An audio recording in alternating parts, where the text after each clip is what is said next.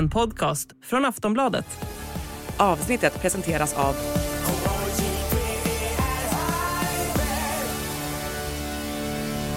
Stödlinjen.se, åldersgräns 18 år.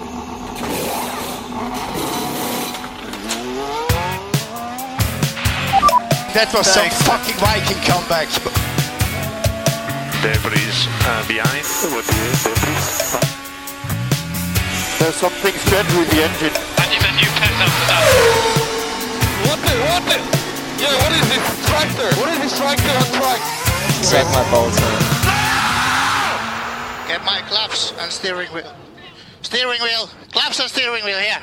Det är onsdag 20 september och i helgen fick vi uppleva vad Formel 1 skulle kunna vara utan Max Verstappen. Och visst, baske mig Anna, var det väl fantastiskt? Ja, det var ju det. Det var... Alltså jag kan någonstans känna att även om det var ett statiskt race i Singapore under vissa delar och även under inledningen där Carlos Sainz låg och körde så långsamt att det kändes som att en förbannad A-traktor, EPA-traktor på väg från Sjöbo skulle ha kört om honom så hade det ändå sin charm i det här racet. För det fanns en anledning till att han gjorde så. Och jag älskar när det finns anledningar och det liksom blir schackspel och strategispel.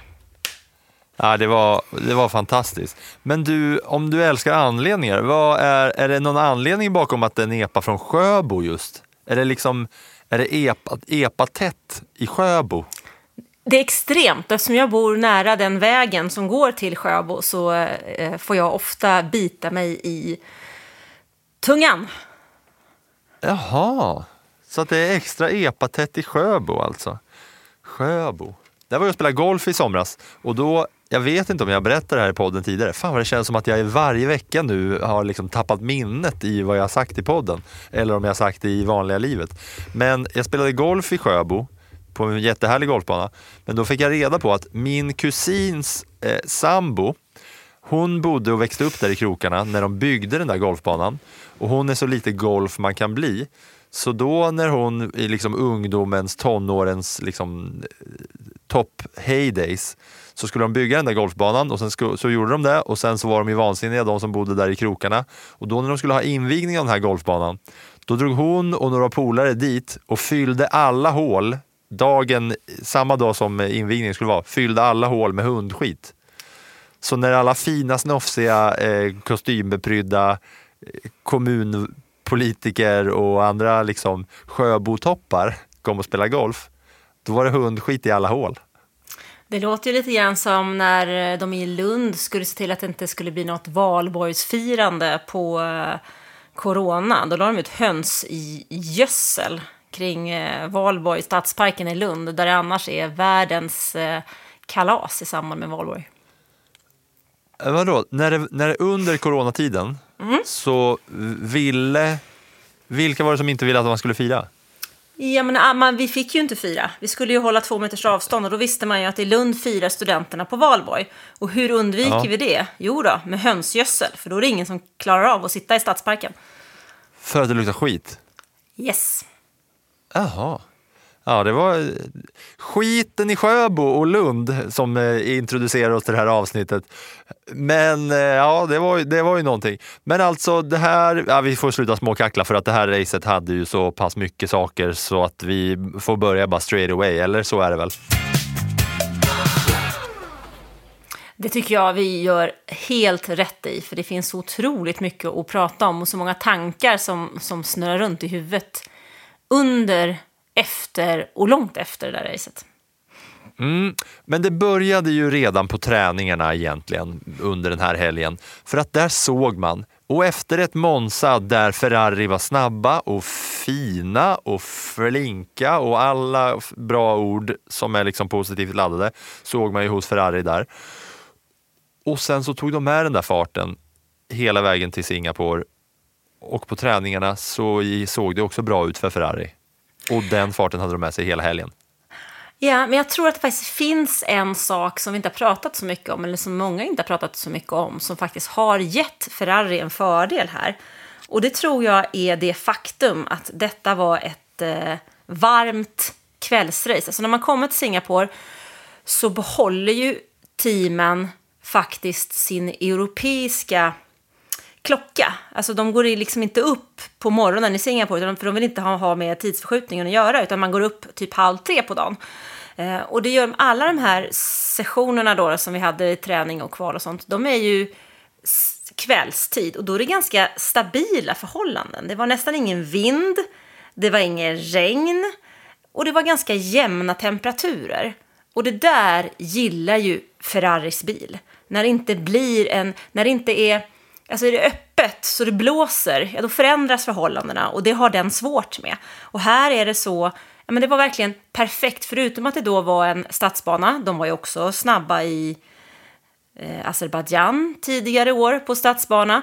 Eh, det var mm, kurvorna, trivs bilen bra i och det är lite hoppigt och sen helt enkelt perfekta förhållanden för den här bilen. För det var ganska ja, men lugnt och stilla i allting som stör sig runt omkring. Ja, och vi pratar ju såklart om Ferrari för att de både tog eh, pole position och vann racet som första bil att inte vara en Red Bull på hela den här säsongen. Racet kommer vi såklart komma till och där kommer vi ägna mest tid åt. Men innan vi kommer till kvalet, så förra veckan så pratade vi om den här gigantiska ödlan och Robinson, Freddy och Varanen. Och titt på fan när det körs igen i Singapore så kommer det ut en liten ödla igen. Tyckte du den var liten? Jag tyckte inte den var så liten, även om, eh, även om eh, Max Verstappen tyckte den var rätt liten. Men så liten kan den inte ha varit med tanke på att eh, Fernando Alonso faktiskt klippte den fullständigt. Ja, det börjar ju med att alltså, de bilderna som dammades ut på sociala medier var ju att Verstappen liksom såg den där, eh, att det är en ödla igen, eller varan, igen på banan. Eh, men den är lite mindre den här gången och så är det ju Christian Horner som säger väl, eller om det är hans eh, det är race, race engineers. GP ja. är det väl, race engineer? Ja, de har, de har ganska lika röster ändå, tycker jag. Christian och han. Eh, som bara, ja, maybe Godzilla had a kid och så tycker de att det är jätteroligt. Lät så här. Shinoda. Oh, there's a lizard again on the track. A smaller one this time. Okay, understood. Maybe Godzilla had a kid. I mean, that makes sense. Och det var ju ändå sjukt att det hände liksom igen när man eh, har pratat om det där, att det är så ödletätt. Sen fick ju alla förare smaka på den där ödlan och liksom reagera och vara på väg att köra på den och, ja, och väja och säga något kul på radion om det. Men det var i alla fall liksom, eh, behållningen från träningen ändå. Eh, men sen var det ju kvalet då och då såg man det ju tidigt här har det hänt något med Red Bull. För Red Bull tog sig inte vidare ifrån Q2 utan Max Verstappen blev utslagen av Liam Lawson med då 7 tusendelar av en sekund. 0,007 sekunder. Och Perez ja, hade ju ingenting att säga till om heller. Nej, men det kändes ju väldigt tydligt tycker jag att den här bil, alltså Red Bulls bil passade ju inte alls på den här banan. Och om man tänker tillbaka lite grann till det var typ 2015 när Mercedes var helt överlägsna så var problematiken i Singapore för dem då ungefär samma sak. Alltså din Red Bull har nu, som Mercedes hade då, en aerodynamisk perfekt bil, alltså väldigt effektiv. Men på den här banan den är ju någonting helt annat än vad vi kör under resten av säsongen. Här finns det liksom inte de här DRS-zonerna som man kan njuta av. Det finns inte heller kurvorna på det sättet. Det är mycket 90-graders kurvor och det är hoppigt och det är rant. Och de hittade ju inte riktigt rätt med inställningarna redan från början, utan de började tixa och trixa och försöka ändra. Och det där blir ju sällan bra när man redan från början ligger fel och sen så ändrar man lite mer och sen så ändrar man tillbaka och så ändrar man lite mycket. Så då skruvar man ju ofta lite för mycket åt alla möjliga håll och så blir det lite stress och lite press. Och i det här läget så blev det lite för mycket och vi ska komma ihåg att det är inte första gången som Max Verstappen har varit på vippen i Q2. Det har ju hänt förut i Belgien om jag inte minns helt fel. Så var det samma sak, men då fixade han det. Nu kom ju Liam Lawson in och han vet ju mycket väl den här unge nyzeeländaren, att hans chans ligger ju i att eh, ta den och ta den nu i sitt tredje lopp så länge han får chansen och så länge Daniel Ricciardo är eh, out of business så att säga. Så han gör ju allt han kan och han gör det otroligt bra. Ja, för det är inte vem som helst som man petar ner då från eh, tionde till elfte plats, utan det är eh, Max Verstappen alltså. Men han tar sig i alla fall vidare till, eh, till Q3, petar ut Verstappen. Och ännu längre bak, på trettonde plats, så är det Sergio Perez. Eh, så även med då en bil som inte fungerar alls är Verstappen eh, snabbare än Perez också. Sen är, är, är du förvånad över det eller? Nej, verkligen inte. Jag tycker bara att det är liksom klart och tydligt att med en bra bil så är han mycket snabbare och med en dålig bil så är han också eh, snabbare. Oavsett om båda är nöjda eller den ena är nöjd eller båda är missnöjda så är liksom förhållandena likadana mellan de båda. Och de var ju inte heller lite missnöjda, Perez och Verstappen, när de då åkte ut ur Q2. För om vi lyssnar på dem, det är roligt att höra eh, hur Perez och Verstappen låter när de åker ut ur Q2. Perez roligast. Verstappen, ja det var lite mellan bara. So that was fucking shocking. Absolutely shocking experience. Perez säger ju fuck this shit, fuck this shit. Oh, fuck shit. Fuck shit. Okay, into the pit lane. That's got us P13 I'm afraid. Oh, fuck shit. Fuck shit. Sen är det ett Q3 som eh, är spännande ju. Där det eh, står mellan eh, Mercedes och Ferrari och McLaren och Mercedes, typ. Ja, men jag tycker också att det, ett, eh, det, var, det var ett bra kval. Det var nästan lite skönt att få ett kval utan Max Verstappen på något sätt. För man kände som att man fick eh, njuta lite mer av alla andra och de andra körde i, i, i samma liga och inte som han i en helt annan. Så det gav ju oss eh, ja, jag tyckte att det gav oss eh, många, många positiva saker att ta med från det här racet. Och det som jag också tycker är intressant det är att eh, Carlos Sainz sätter ju snabbaste tiden igen. Han tar pole position igen för andra racet i rad. Eh, han känns ju som att han efter sommaruppehållet där nästan har, jag vet inte om man ska säga att han har hittat någonting, men han har nog lagt lite tankeverksamhet bakom vad som är svagheten med den här bilen. Hur ska han förbättra den och hur ska han hitta nycklarna till att, att komma någonstans i kombination då med ett visst självförtroende. Medan hans kollega känns ju betydligt mer frustrerad. Alltså Så Charlie Clairs känns ju nästan... Det känns som att han kör med en viss ilska i bilen. Jag höll på att säga i bagageluckan, men det har han ju ingen. Men alltså, det känns som att han har tagit med sig lite av det här, så här argt moln, nästan lite seriefigursmässigt som bara pumpar. Nu sitter jag här och visar med mina händer hur det bara pumpar ur rörorna på honom. Men och han är också snabbare ofta i den första sektorn. Men sen tappar han i den sista i förhållande till Science. Ungefär som att han har lite frustration med sig och på då sätt kanske överkör däcken lite grann och vi vet ju hur känsliga däcken och Ferrari är. Den kombinationen är ju inte helt hundra utan Ferrarin är ju ganska tuff mot däcken. Så det känns lite grann på att det kan väl vara så att han på något sätt överhettar sina däck på ett annat sätt än Sainz och den här ja, men ilskan. Han är ju den som har tänkt att han ska bli världsmästare med Ferrari. Men han kommer ju inte närmare det målet och det är klart att han är frustrerad. Mm. Och framförallt nu när de har liksom ändå switchat lite i position eh, rent hur det känns vem som har mest vind i seglen av de där två. Eh, men bilen är ju alltså bra för dem. Eh, jag undrar också om vi vill lyssna på hur det lät just, eh, vi kommer ju snacka mycket mer Ferrari när vi kommer till racet. Vi ska ju ta oss ut, där, ut ur det här. Alltså Q1 framför allt avbröts ju eh, på grund av säsongens krasch, va? Eh, ja, du, eh, du tänker på Lance Stroll smäller. Mm. Den var ju rejäl alltså och då är det ju så att Piastri bommar ju Q2 på grund av den här kraschen eh, som kommer där bakom och måste liksom avbryta sitt varv för att Strolls rejäla krasch Eh, han lig, ligger ju mitt i banan och det är bitar överallt. Liksom. Eh, där avbryts ju Q1 va? Ja, om vi nu, ja, vi, det, det där är ju ett problem. Nu blir inte vi helt kronologiska här när vi hoppar in i Q1 efter Q3, men... Eh, Nej, men det, får, det är okej. Det är okej, ja men vad bra. Nej men det är ju så här att, att den här banan som jag körde på nu i Singapore, man håller på att bygga någon sån här ny multisportarena i närheten, vilket gör att man har tagit bort fyra kurvor och så det blev en raka istället på 397 meter om jag nu minns helt rätt.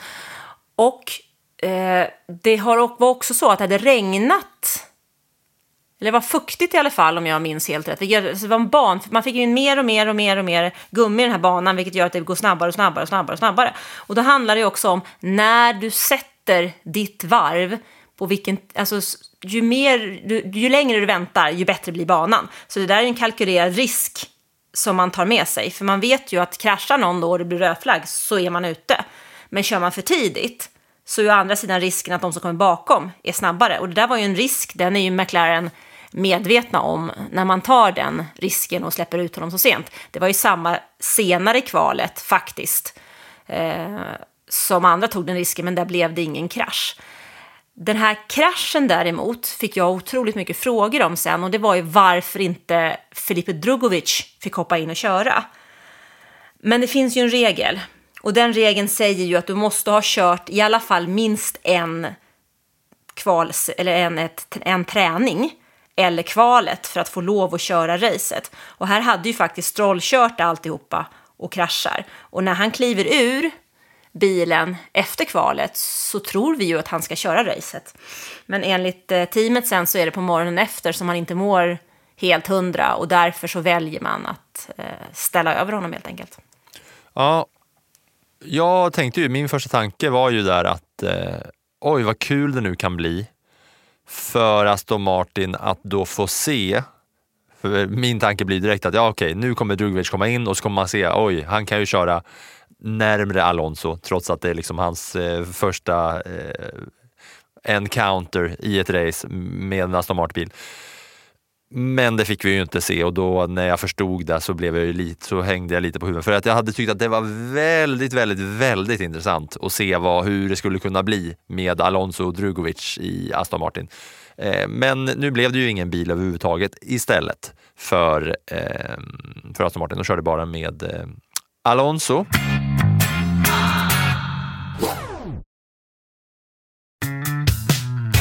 Och så tar vi oss in i racet.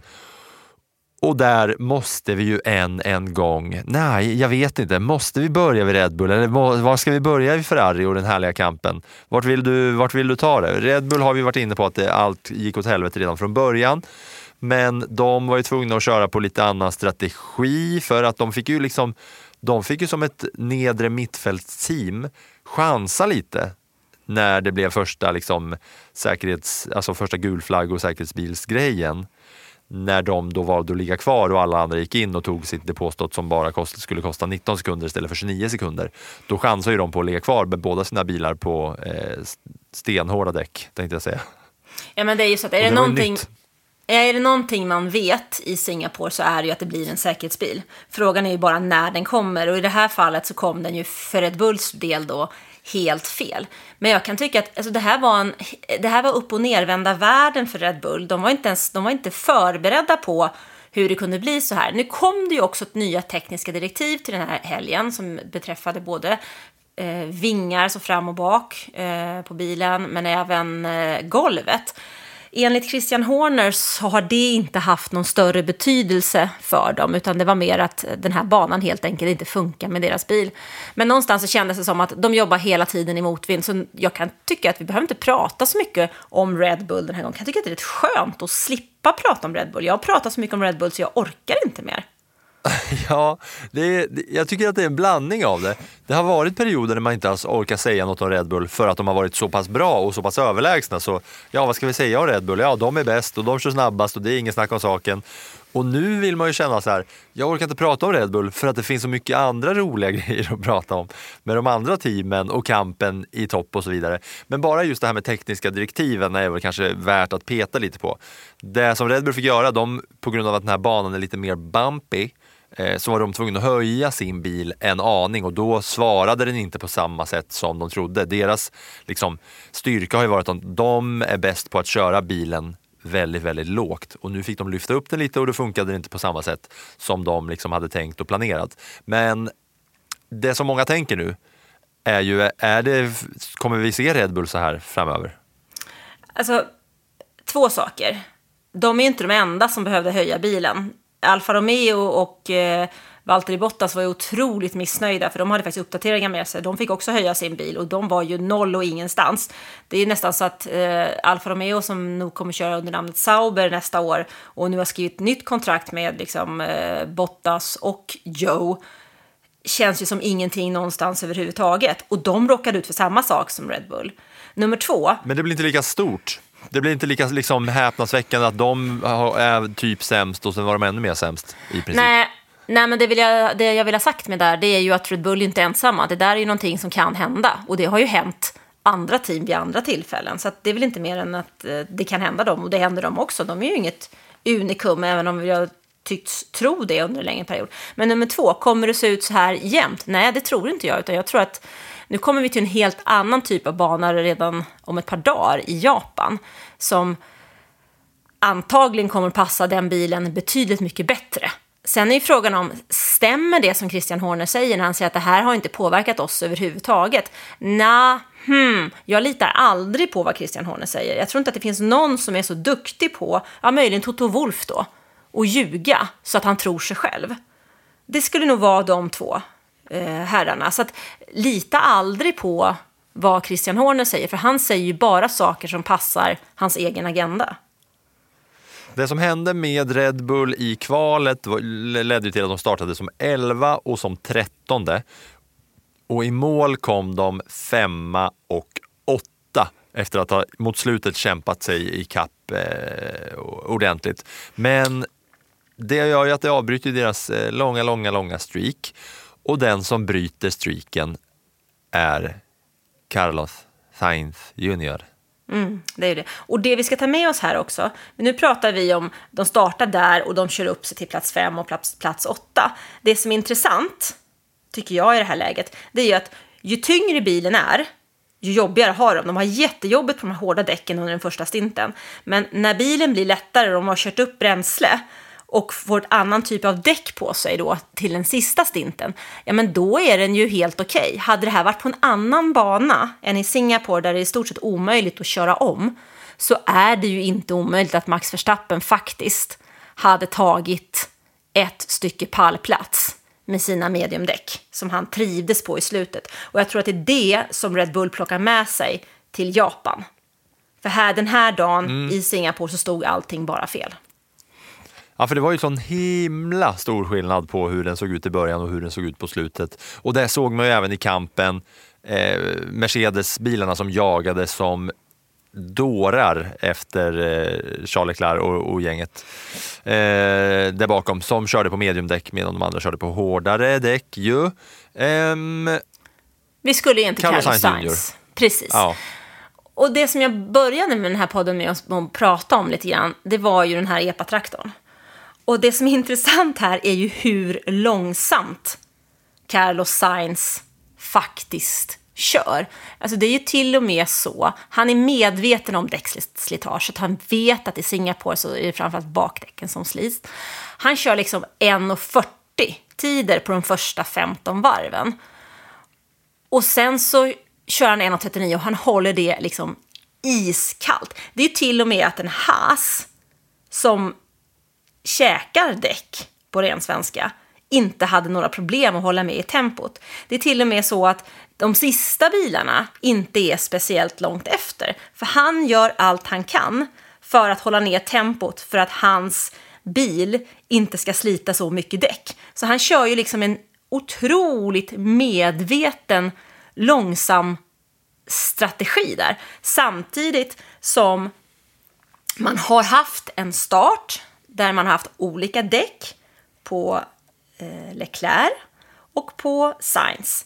Leclerc på mjuka och Sainz på medium. Tanken var att ta Russell för Leclerc, så man skulle ha en buffert mellan Sainz och Russell. Och det gick ju ihop. För grejen är att hade George Russell i sin Mercedes tagit starten så hade han vunnit det här loppet. Istället så har han hela tiden den här Sainz, den här bufferten. Först i form av sin egen kollega, sen i form av Verstappen under en viss tid av loppet och sen i form av Norris på slutet. Så han gör ju det, det, alltså det är ett strategiskt mästerverk av Carlos Sainz. Medan Mercedes då, å andra sidan, de vill ju hela tiden jobba för att få lucka. De visste inför racet att de har mediumdäck som är oanvända. Det har ingen annan. Så de hade ju velat ha luckor så det skulle finnas möjligheter att gå in i depån. Och tittar vi under längre delen av loppet här så vet jag inte om du tänkte på det, men när Red Bullen sitter med de här hårda däcken så har ju de ingen tempo, de faller tillbaka. Och precis i det läget, när Perres har fallit så långt så att det finns en lucka så skriker ju Mercedes över radion nu, nu, nu, nu. Det är nästan som att de har väntat på att hitta den här luckan, att Red Bull ska falla, för den var liksom avgörande för hela fältet och för hela racet. Där, när den luckan kommer, då ska vi i på, då ska vi ta, ta de här jokerdäcken. Vi struntar i banposition, vi gör allt. Det de inte tänkte på, det var ju att eh, Sainz bestämde sig för att spela DRS-kung med Norris. Ja, och, och det är ett sånt jäkla move. Det ska vi ta snart om en liten stund. Men jag undrar om inte du bara ska förklara varför Mercedes hade ett, ett gäng jokerdäck, ett par oanvända medium som de kunde använda. De hade ju inte använt dem innan. Och varför är det bara de som gör det då? Alltså, för det pratas med, man pratade ju om det här innan racet också, att Mercedes sa ju det i intervjuer också. Att så här, ja, men vi, vi har en liten, vi har ett litet S i rockärmen här med att vi har ett extra set medium som ingen annan har. Och de utnyttjade det till max. Men det där är ju en strategikamp det också. Eh, hur det funkar och hur man använder däcken och var man använder däcken. De får ju ett antal set, 13 set normalt sett som de ska använda under en helg. Och då kan man ju spela med det här lite grann. Och eh, här gjorde ju Mercedes en, en annan, ja, vad ska man säga, de har en annan strategi, en annan taktik helt enkelt för att ha den här möjligheten på slutet och jobba med. Mm. Och då är det ju så att då kommer båda Mercedes-bilarna ut med kanondäck och då ser man att de har, jag har inte siffrorna framför mig, men det var typ 15-16 sekunder upp till Leclerc va? Mm. med Russell före, Russell före Hamilton. Och då tänkte man så här, ja, ja det är 15, vad kan det vara, 15, 17, 18 varv kvar. De har 15, 16 sekunder. Ska de kunna hinna med det här? Och då ser man då så här, ja, Sektor 1 är så här mycket snabbare, sektor 2 så här mycket snabbare. På varvet, en och en halv sekund snabbare per varv. Sitter man där med sin liksom diskalkyli i princip hjärna och försöker göra matematiken i skallen som inte funkar. Ja, en och en halv sekund per varv, 16 sekunder, 17 varv kvar. Hur ska det gå? Hur ska det gå? Kommer de hinna? Och i och med att det inte fanns någon Red Bull med i ekvationen så var ju allt det här liksom om seger och om pallen och en helt ny upplevelse då den här säsongen. Och så kör de ju som besatta av liksom kördjävulen och då vet man att de andra sitter där framme och flåsar. Och sen kommer vi då, då alltså ordningen är alltså Hamilton, Russell, Leclerc, Norris, Sainz. Mm. Och Sainz då... Du räknar du bakifrån helt enkelt? Ja, såklart ja. Mm, bakifrån. Så då drar då Science upp ett jävla mästerverk ur hatten. För man vet att han har liksom försökt hålla ihop fältet hela tiden. Och sen så säger de då på radion, det är som att de inte heller har fattat hur smart Science är i det här läget. Att han trots allt det här kan hålla ordning på saker och ting i skallen. Och så drar han till det med the master move när de säger Norris 0.8 behind. Och det säger de ju för att han ska veta att Norris har DRS-läge så att han liksom, han är, Sainz är i fara för att Norris har ju DRS, han kan köra om. Och Sainz bara svarar så jäkla lugnt. Yes, it's on purpose. Och då börjar man ju tänka när han hör det så här, vadå it's on purpose? Ah, just det. För han vet ju att båda Mercedes-bilarna kommer bakom och om inte Norris har DRS så kommer Mercedes-bilarna köra om Norris och sen köra om Sainz. Det är ju the move of a century att äh. bara säga så. Ja, men det är ju så otroligt sofistikerat skulle jag nästan säga. Alltså det, på något sätt så är det ju så här, Indycar, enhetsbilar, raw racing, hoppigt, skuttigt, tufft. F1. Unika bilar, egenkonstruerade, kungaklassen, sofistikerat. Snyggt, smart, speciellt. Science. Alltså det är ju Ja, på något sätt så är det verkligen eh, helt fantastiskt. Det jag inser att jag glömde att säga här tidigare, det som, man, som, som säkert någon kommer påpeka, det är ju att det var en virtuell säkerhetsbil när Mercedes går in i depå. För utan en sån så hade de inte kunnat göra depåstoppet, därför att det är en väldigt lång depåraka i Singapore. Så att det blir ju en, alltså, det är ju på något sätt som att du, ett crescendo i slutet av hela det här racet som man bara sitter och väntar och väntar och längtar efter. Man, jag ville inte att de här varven skulle ta slut. Jag tyckte det var helt fantastiskt. Liksom, eh, vad heter det? Träningsverk i, i fingrarna i stort sett. Jag hann ju inte titta och jag fick ett sånt otroligt engagemang tillbaks från ah, de som följde liven också. Så att man, det kändes verkligen som vi satt där i vårt virtuella vardagsrum tillsammans och kollade på detta och alla liksom hoppade, studsade upp och ner för att vänta på den här fantastiska avslutningen som naturligtvis slutar då i tårar för en förare. För att han av någon anledning, han vet nog själv inte ens vilken, inte klarar av att göra omkörningen när han ska göra den utan istället tappar koncentrationen och fokus lite sent vid ett senare tillfälle och avslutar dagen i muren. Ja, för på samma sätt som det är klang och jubel för Sainzen och Norris där längst fram så är det ju en George Russell som hade chansen att köra om Norris men som inte riktigt gjorde det. Och med bara några få, få, få varv kvar. Det sista varvet, inte det? Ja, det är väl på, ja, för att just det där du säger med crescendo, det är ju exakt så det här jävla racet var. Att det, det var liksom det var stendött, det var stendött och man satt och snarkade och somnade. Ja, det var så jävla skönt, en så jävla skön söndag. Jag låg i soffan i lugn och ro, ensam hemma, låg och kollade på det där racet och så kände jag bara vad härligt att det går så lugnt. Man kan ligga och lyssna, blunda till lite, vakna upp tio varv senare, ingenting har hänt. Och sen kommer den där virtuella säkerhetsbilen och då bara, måste man sätta sig upp från ingenstans och bara, vad är, vad är det som händer nu? nu? Nu blir det grejer. Man sitter och börjar göra liksom, kalkylen där på, på eh, ställningen och ser så här, ah, nu kommer de här. Jaha, spännande. Så det blir mer och mer spännande ju närmre målgång man kommer. Det är inte så att från den där stunden så börjar det bli spännande och så är det spännande, utan det blir mer och mer spännande. Och sen när det är liksom redan med ett eller två varv kvar och man bara, det är ju otroligt spännande här. Då drämmer Russell in mitt i alltihopa, in med högerdäcket i väggen innan en vänstersväng och dammar av. Helt på eget eh, liksom, bevåg faller han.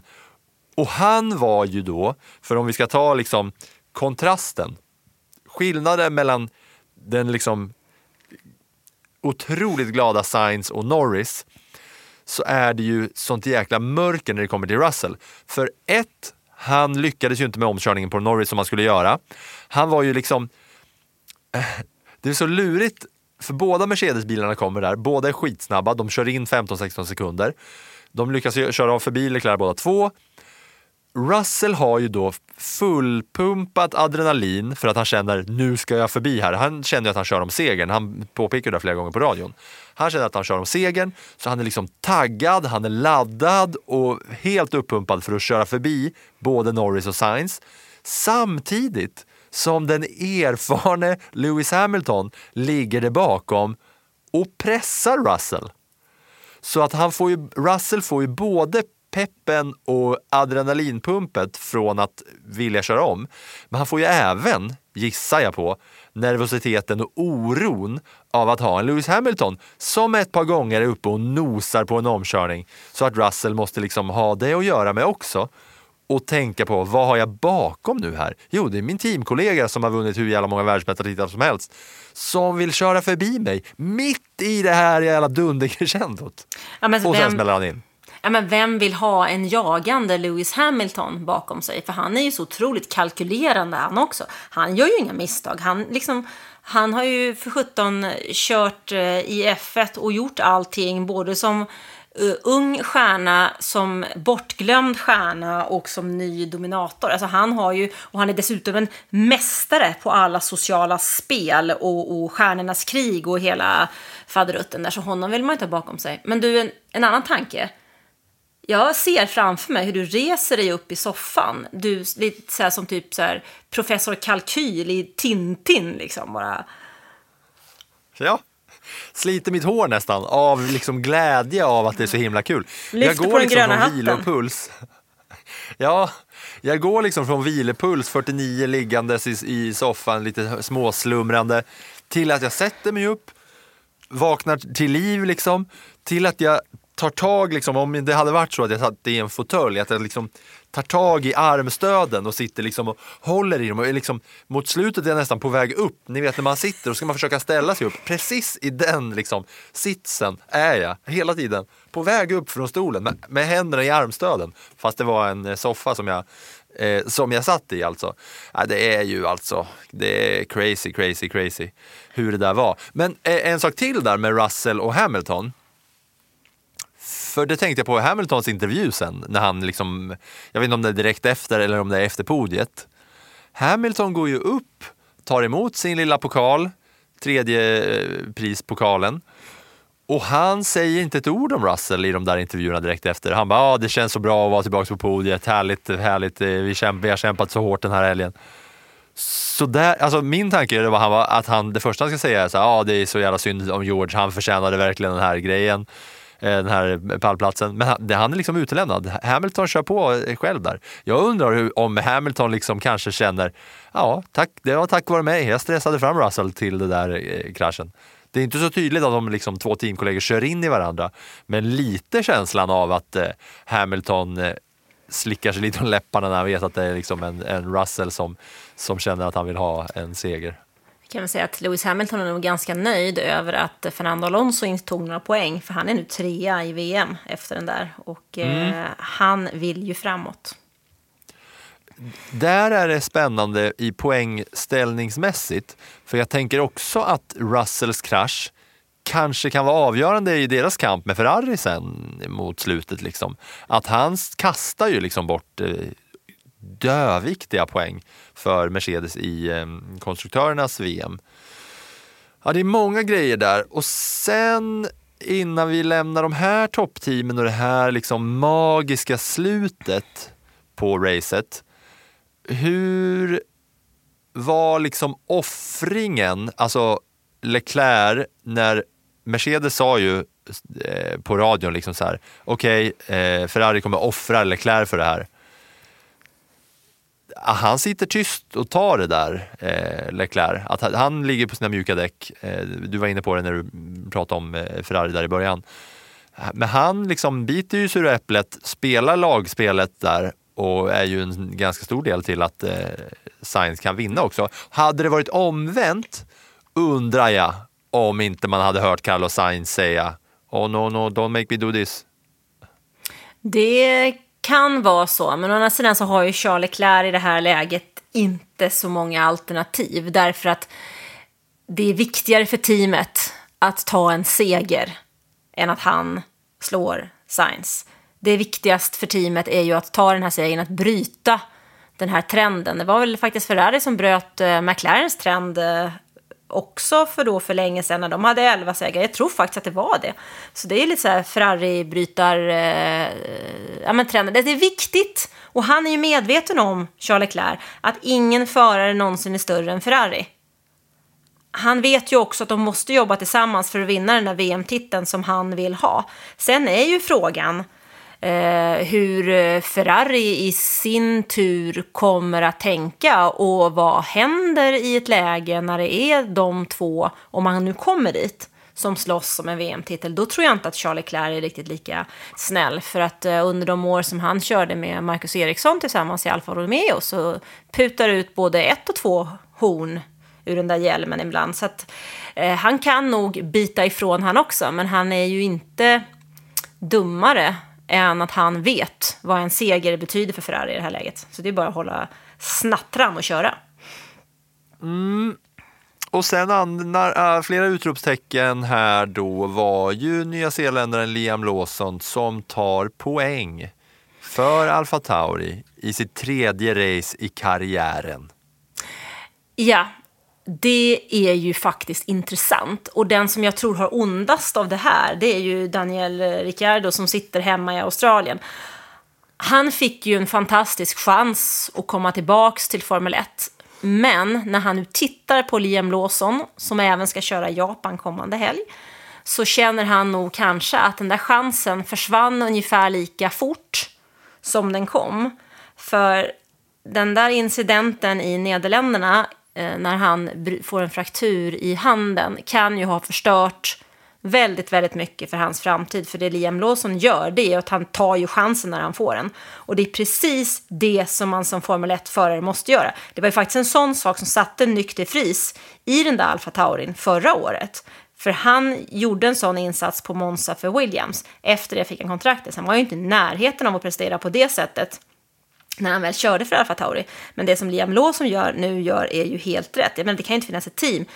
Det, det enda teamet där man tillåter en förare och, och, och jag höll på att säga misslyckas gång på gång på gång och ändå låta honom köra, det är ju hos Aston Martin och det är ju för att pappa betalar. Sen är det bara frågan om hur tjock den plånboken är. Så Liam Lawson gör ju, han gör helt rätt. Och jag har svårt att se hur Red Bull ska kunna sätta en sådan framtidsförare vid sidan ett år till. Han kör visserligen Superformula i Japan, men där satt han ju redan på avbytarbänken. Nu får han en chans och han tar den. Ska man ha en framtidsman i bilen eller ska man ha Ricciardo som skrattar och ler ur 34? Mm, det ställer ju till det i det redan snurriga Alfa Tauri-teamet ju. Och när vi ändå är inne på det så har jag läst att det kommer bli lite rapporter om att de kommer eh, offentliggöra en förlängning med Sunoda inför Japan. Vad tror du om det? Känns det som att det är i linje med eh, hur F1-världen funkar? Det känns som att det ligger väldigt mycket i linje med hur F1-världen funkar faktiskt. Det jag är lite nyfiken på framöver, det är ju att se vad som händer när eh, faktiskt Honda lämnar Red Bull och Alfa Tauri. Men härnäst så eh, det kanske till och med är så att när det här avsnittet kommer ut eh, onsdag den 20 september att det har dykt upp för att det väl i princip då det börjar liksom tisslas och tasslas lite på plats i, eh, i Japan. Va? Eh, vi ska lyssna på några grejer till här för att eh, det var ju så att förra säsongen hade vi en legendarisk eh, ett legendariskt avgrundsvrål från Charles Leclerc när han vrålar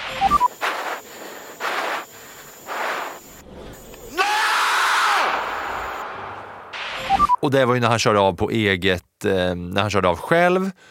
Och sen har vi då Russell som rent känslomässigt är lika avgrundsdjupt och deppigt. Men hans no, no, no, no, no Fuck! Ah! No! No!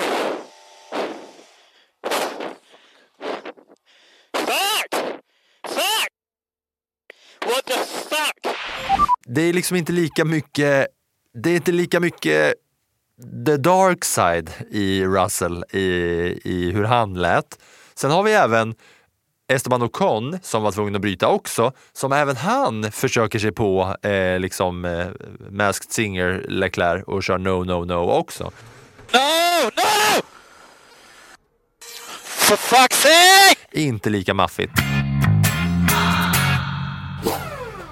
Slutresultatet då, som sådant. Carlos Sainz Jr 1, Lando Norris 2. Herregud, vi har inte sagt någonting om Lando Norris eller McLaren. Det kommer, det kommer, det kommer. Jag tänkte jag skulle ta det till eh, Japan, förstår du. Okej, det blir spännande. Då får vi höra om en liten stund. Då. Lando Norris 2 och då efter George Russells krasch Lewis Hamilton som är trea. Och efter det kommer Leclerc som nästan till slut blev uppkäkad av Verstappen också. Och så har vi Gasly som har smugit med på en sjätteplats, alltså Verstappen femma, Gasly sexa, Piastri sjua. Piastri som alltså då körde upp sig från en 17 plats, vilket är ju eh, mycket bra. Sjua Piastri, åtta Perez, nia Liam Lawson och sen en liten poäng till Danmark och Haas och Kevin Magnussen som kommer dit. Eh, och han är väl där för att eh, Sergio Perez körde bort Alex Albons eh, chans på poäng egentligen när han kom och skulle snika till sig en innerkurva som gjorde att eh, Albon fick eh, köra runt lite. Ja, nu rabblar jag till, ner till elfte plats och det här gör ju att man blir lite nyfiken på att höra eh, hur det ser ut i mästerskapet också, eller hur Anna? Det vill man väl? Absolut. Det var länge sedan vi, vi rabblade lite där. Ska du rabbla eller ska jag rabbla? Tänker du på konstruktörer eller tänker du på förarmästerskapet? Både och faktiskt. För jag känner lite, jag är lite mer sugen på konstruktörsmästerskapet, så det tar jag gärna. Mm, kör! Red Bull i täten, 597 poäng. Men där bakom ligger nu Mercedes på 289. Ferrari 3 på 265 och Aston Martin 4 på 217. De här tre, Mercedes, Ferrari, Aston Martin, vem av de tre kommer att sluta som tvåa? Det är några otroligt intressanta fighter som vi har framför oss. Efter det följer McLaren på 139 som femma. De känns ju som att de ligger, de är ju väldigt bra på det nu, men de ligger ändå i en liten egen liga. För sen där bakom, Alpin sexa med 81. Och sen blir det tajt igen. Sjua Williams 21 poäng, åtta Haas 12 poäng, nio Alfa Romeo 10 och 10 Alfa Tauri med 5 poäng. Och då har ju liksom Liam Lawson nästan kört in 50 procent av Alfa Tauris poäng den här säsongen, bara har- med att köra in två. Han har kört in två poäng, Yuki Tsunoda har vid tre tillfällen i år tagit en poäng. Ja, det är många grejer här som är riktigt spännande för att det är så tajt och nu när vi har sett att det är möjligt för någon annan att vinna så är ju det liksom, det är ju 25 viktiga poäng och eh, 7 poäng mer än den som kommer två. Det, ja, det är alltså spännande i konstruktörsmästerskapet. Det är ju såklart att ingen kommer någonsin rå på Red Bull på något sätt, men det, det, är liksom, det svänger katten i tabellen känner, jag. Ja, sen blev man ju lite glad också när man nu inte hade någon Red Bull med där uppe, för det kändes ju som att F1 levde igen. Jag tyckte det var otroligt kul att äntligen få skriva någonting annat. Mm. Och det som det här leder till då i, i eh, förarmästerskapet är ju eh, att egentligen bara om man tittar på liksom tabellen så är det ju så att Hamilton, som du säger, trixar sig förbi Alonso, knappar in en aning på Perez. Men det är ju så att i topp så har vi Max Verstappen med 12 segrar, 14 podium och Perez tvåa med två segrar, 8 podiums. De har vunnit allt fram till Singapore. Då. Det är 374 poäng, 223 poäng från, eh, på Verstappen och Perez. Där bakom så har Hamilton 180, Alonso nu 170 Carlos Sainz smyger igång med 142, Charles Leclerc med 123 på sjätte plats, Russell med 109 och Norris på åttonde med 97. Det är ju liksom lilla getingboet då, femma till åtta känner man ju där det kan liksom vända. Nu har väl eh, Sainz lite eh, försprång till de andra. Men där bakom, efter Norris, så är det Stroll och Gasly och Piastri, alla inom eh, siffran 40 som börjar där. Och sen eh, är det Ocon och Albon som, alla, som är de som har över, liksom, som har tvåsiffriga poäng. Sen från Hulken ner till ja, då, Ricciardo med nykterfris inräknat så är det eh, få, få, få poäng. Det är eh, spännande. Nu tar man sig en kik på det där. Det är eh, kul. Och nu när vi är klara med racekacklet så eh, ska du plussa det här racet. Ja, men tänkte jag skulle få göra. Och, men en sak har jag faktiskt med mig som jag tänkte jag skulle hoppa in med där när det gällde just de här poängen. Det är intressant att se att Lennon Norris, han har tagit poäng i de sju senaste racen. Och vid tre tillfällen har han varit tvåa. Alltså den, det lyftet som McLaren har gjort här under eh, sommar och inledningen av hösten eller sensommar, beroende på vilket väder det är, hur man vill kalla det, liksom, eh, har ju varit helt makalöst bra egentligen. Men nu kör vi mina plus.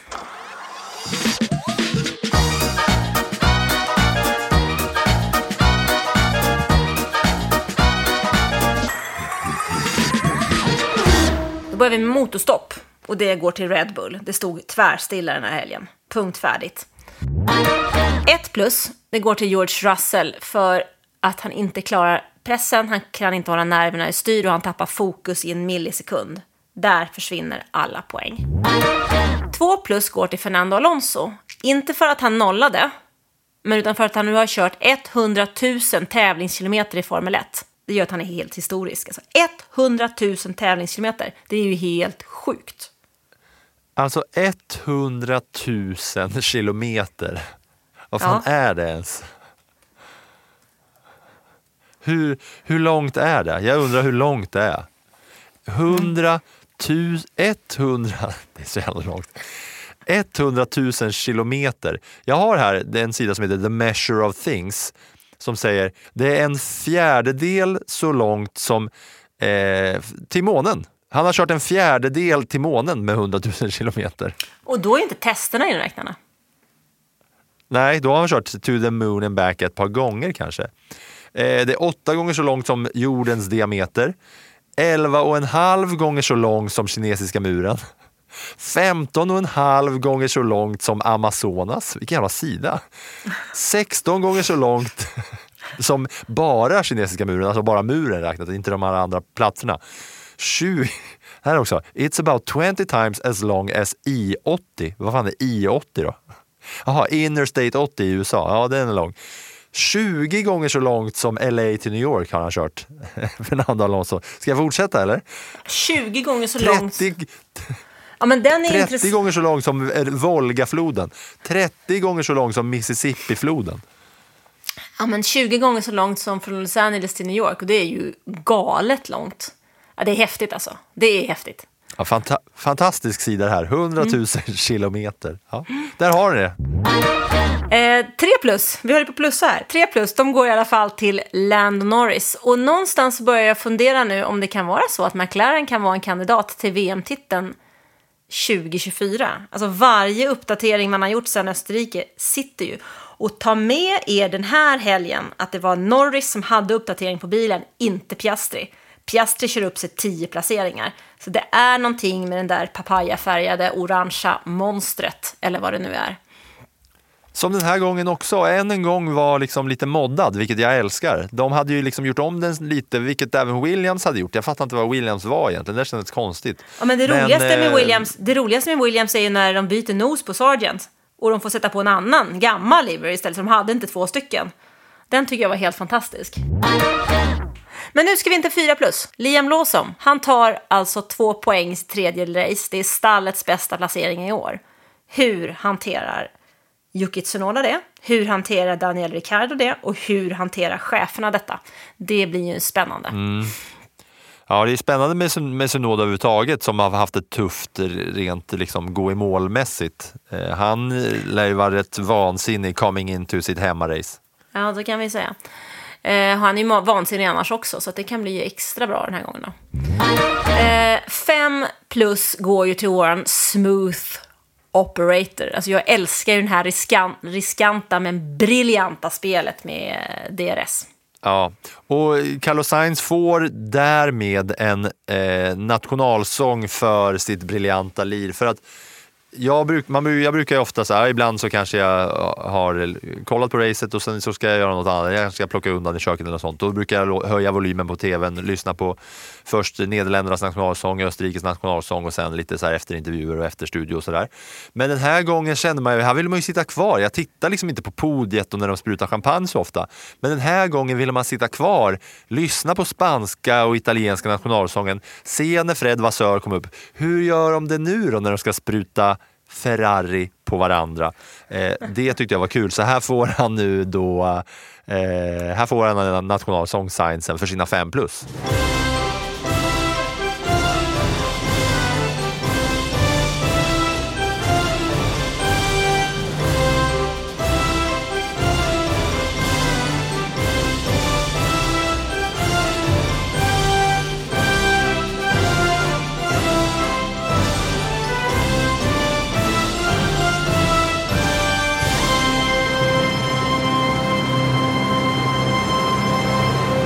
Och inte heller ska vi lämna det här avsnittet utan några småstats. Så här kommer dessa.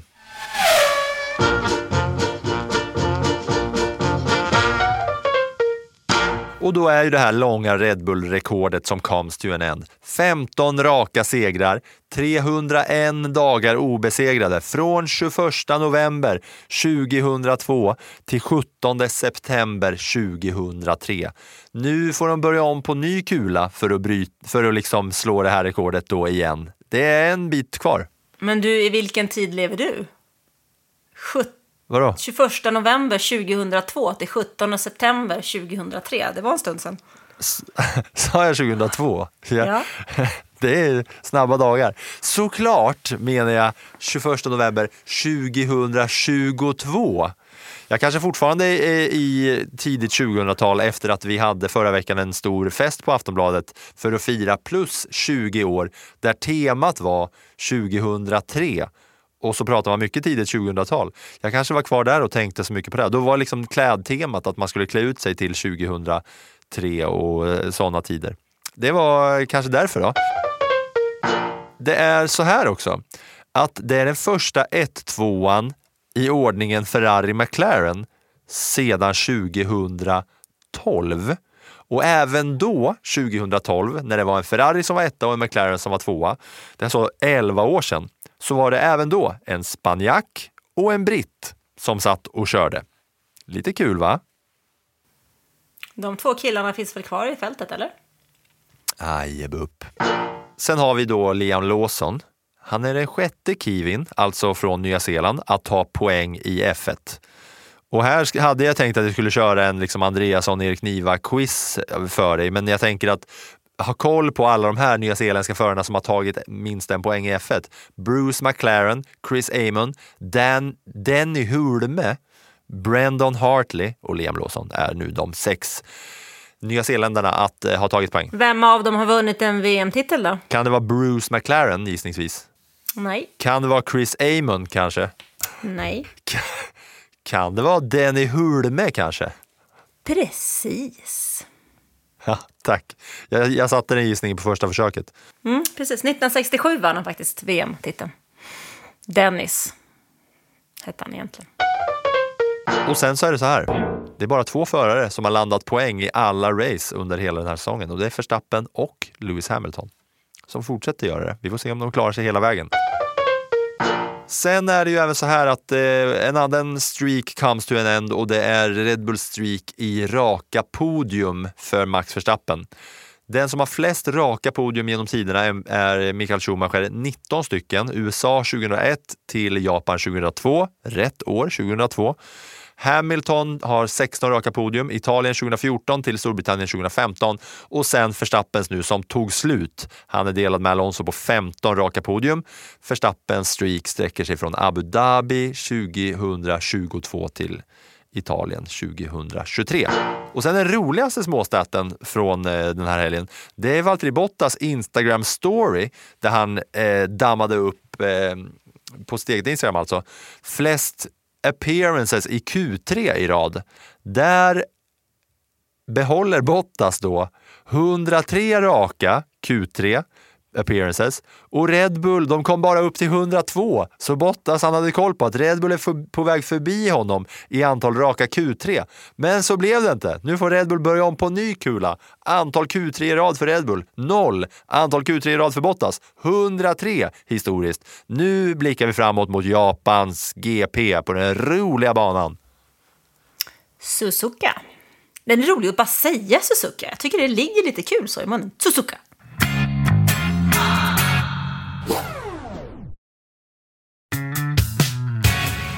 Det där är ju en av de svåraste och mest älskade banorna bland förarna. Den byggdes faktiskt som testbana för Honda en gång och man kör den i en åtta. Alltså förarna alltså kör alltså över banan igen. Och de fem kurvorna i den första sektorn tillhör faktiskt de snabbaste under säsongen.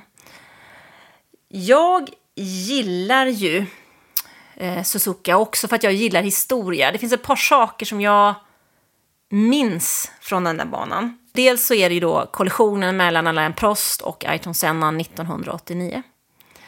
Det finns ett regnrace från 1994 när eh, Damon Hill slår Michael Schumacher. Sen har vi år 2000. Det är när Schumacher vinner sin första titel med Ferrari och han efter, eh, på efterfesten står på en sån här karaokebar in till banan och sjunger Frank Sinatras My Way. Sen ska vi inte heller glömma bort Kimi Räikkönen som vinner ett galet regnrace år 2005 från startposition 17 i en McLaren Mercedes. Jag kan nog känna att det är ett av Räikkönens bästa race. Och så får vi inte glömma bort 2014 när Jules Bianchi får vattenplaning och han kraschar in i en hjullastare som skulle hämta upp en Sauber som hade också hade fått vattenplaning och han eh, avled sommaren 2015. Ja, sen så minns vi också traktorn från i fjol när det var otroligt nära ytterligare en svår olycka när Pierre, Gaslo, eh, Pierre Gasly galer över radion. Right flag. God, what the, what the? Yeah, what is this tractor? What is this tractor on track? Oh, I passed next to it, like, this is unacceptable. What has happened? Can't believe this. Ja, den har ju sin historia den här banan och är även en favoritbana att köra för många eh, förarna. Men i och med att det är, vi håller oss kvar i Asien, är det, eh, det är ju inte kvällsrace där inte, så det kommer bli andra tider för oss. Ja, kval klockan åtta på lördag och race klockan sju på söndag. Så jag känner att det behövs nog lite kaffe på den. Plus att jag hoppas att alla lajvare klarar av att eh, komma upp i tid. va? Så att vi kan se det där racet eh, tillsammans. För jag tror att det kan bli lite spännande. Jag sa ju inte så mycket om McLaren förut. Men jag känner någonstans att det här faktiskt kan vara en bana med sina snabba kurvor som passar McLaren. Plus att det är båda förarna har en uppdaterad bil till den helg som kommer. Så jag är jättenyfiken på att se McLaren. Jag är också nyfiken på att se hur Red Bull kan slå tillbaka. Vad kan Mercedes göra? För de tycker jag också kändes positiva efter Singapore.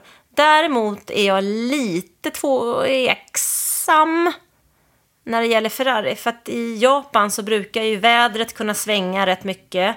Det kan blåsa rejält på den där banan och den där bilen gillar ju inte när det sker eh, förändringar i vind och temperatur och regn och sånt där. Men jag, jag känner mig ändå positiv. Det ska bli väldigt, väldigt roligt och mysigt tycker jag alltid att gå upp på morgnarna och eh, ha lite F1 att eh, titta till. Nu tackar vi för att eh, vi har fått prata i era öron ännu en vecka. Tack så mycket för att ni lyssnade. That was some fucking Viking comeback. Debris uh, behind. There's something strange with the engine. And you've a new pet after that. What the, what the? Yeah, what is this tractor? What is this tractor on track? Check my bolts, man. Get my claps and steering wheel. Steering wheel. Claps and steering wheel here.